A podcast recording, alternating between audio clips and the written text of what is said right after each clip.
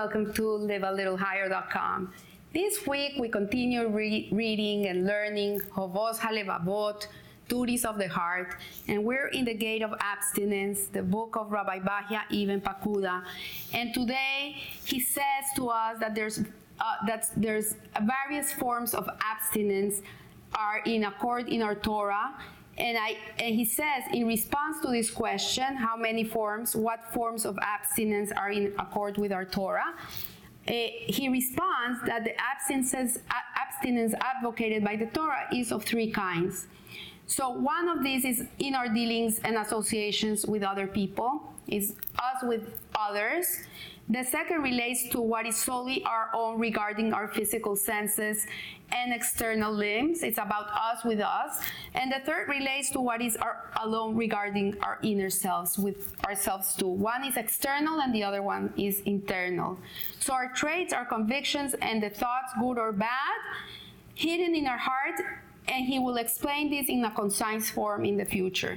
So the first kind of abstinence uh, that we're talking about here as to the way of abstinence that we should adopt in our in our way of being with other people, in our uh, relationships with others, he says that we have to greet people joyfully. That we, when we say hello to someone, we should have a smile in our in our face. We should re- greet them with a with a nice countenance uh, the Torah always says that you, you, should be the first one to go and approach someone and say hi.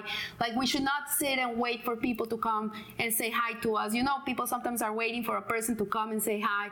This is not the way of the Torah. The way of the Torah is you go into a place and you see a person and you approach them and you say hi to them and you put a smile in your face and you greet them cheerfully and relating to all with humility and lowliness that a person shouldn't be arrogant and, and proud and be boastful. And um, the person should be gentle in the way he speaks and uh, have a humble spirit. And it also includes sh- showing them compassion kindness and grace.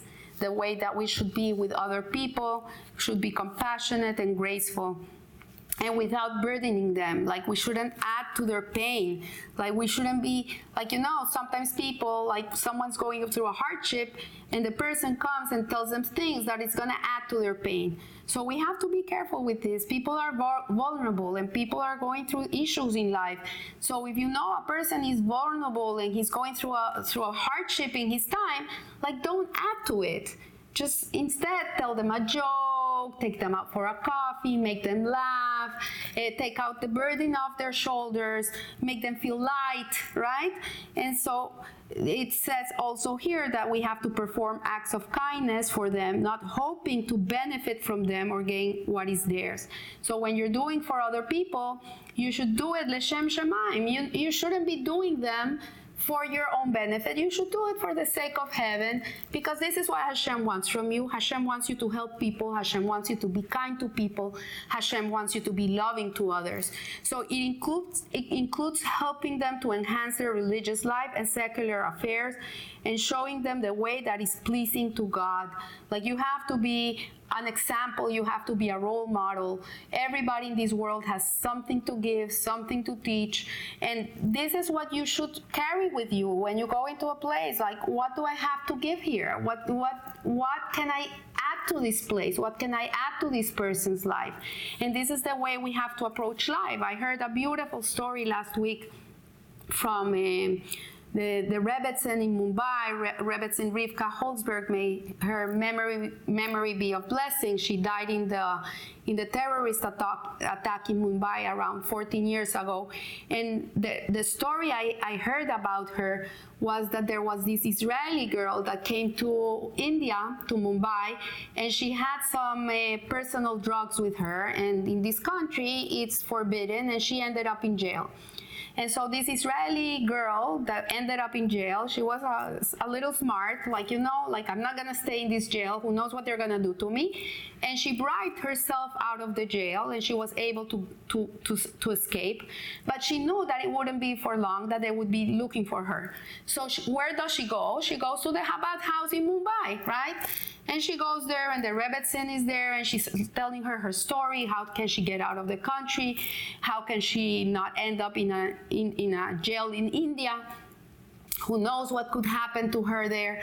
And uh, the Rebbetzin looked at her, a backpacker, regular Israeli girl, uh, and she looks at her and says, Look, the way you, you look, they're not going to take you seriously, and they're looking for you, so they know what they're looking for, and you're not going to be able to get out of the country. You're going to need to go to the border and try to get through the border to the next country. And I suggest that you should wear a nice dress and dress like a like a lady, you know, like a like a elegant lady, and that way they're not gonna think it's you, and they're gonna just let you go. So she brought out a beautiful dress that she wore for Shabbos, her Shabbos dress. She gave it to this girl, and she gave her her engagement ring. She gave her her engagement ring, her her diamond. And she said, okay, and she put some makeup on her and she did her hair and she gave her her diamond and her dress and her shoes and she told her okay now you're you look like a lady. Now go to the border and i'm sure you're gonna get through. So a few months later the terrorist attack came in mumbai and this uh, rebbetzin sadly was killed. So in the shiva in israel this girl went to the family to her parents home to give their respects when she comes into the house she's bringing this package she gives it to the mother and she says, This belongs to you.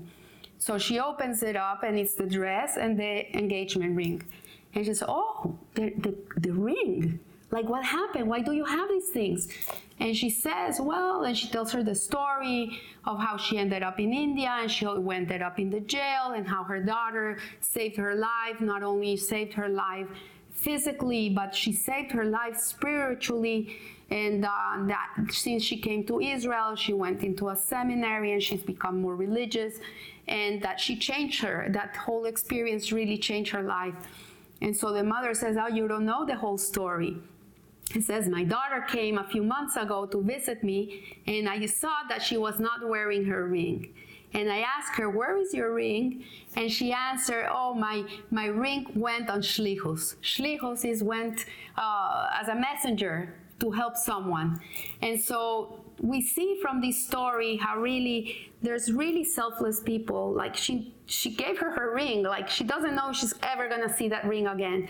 But the, the thing is that for for Rivki was that for her this neshama, this diamond, this girl that in the outside she looked like a nobody she could see her diamond inside that, that soul. And she connected to that and she said i'm going to save this girl's life. Not only did she save the girl's life but she saved her soul so we see from here from rabbi pakuda this is what he's uh, rabbi bahya this is what he's really teaching us is that we have to really take care of each other we have to do acts of kindness selflessly, not thinking about the gain. And it, includes bearing patiently with the harsh words, pouring out of one's heart before God and not before them avoiding gatherings or for eating, drinking, and merriment. Like we have to be very careful that we don't add, we end up in places where we're gonna fall down. Like when you go to places and people are just talking about other people and they're getting drunk and they're doing things that are really not in accordance with the Torah, where it's going to pull the person down. We have to be very careful. We have to abstain from these things. And when in, in their company, being on guard against all that might lead to disobedience of Hashem or overstep the bounds of modesty, the restraints of morality, and the like. So, this is the first uh, form of abstinence that the Torah commands that we are have between us and other people, the way we have to behave with others, and the way we have to really take care of not falling into the things that we shouldn't be doing. So I want to wish you a blessed week and remember, live a little higher. Thank you.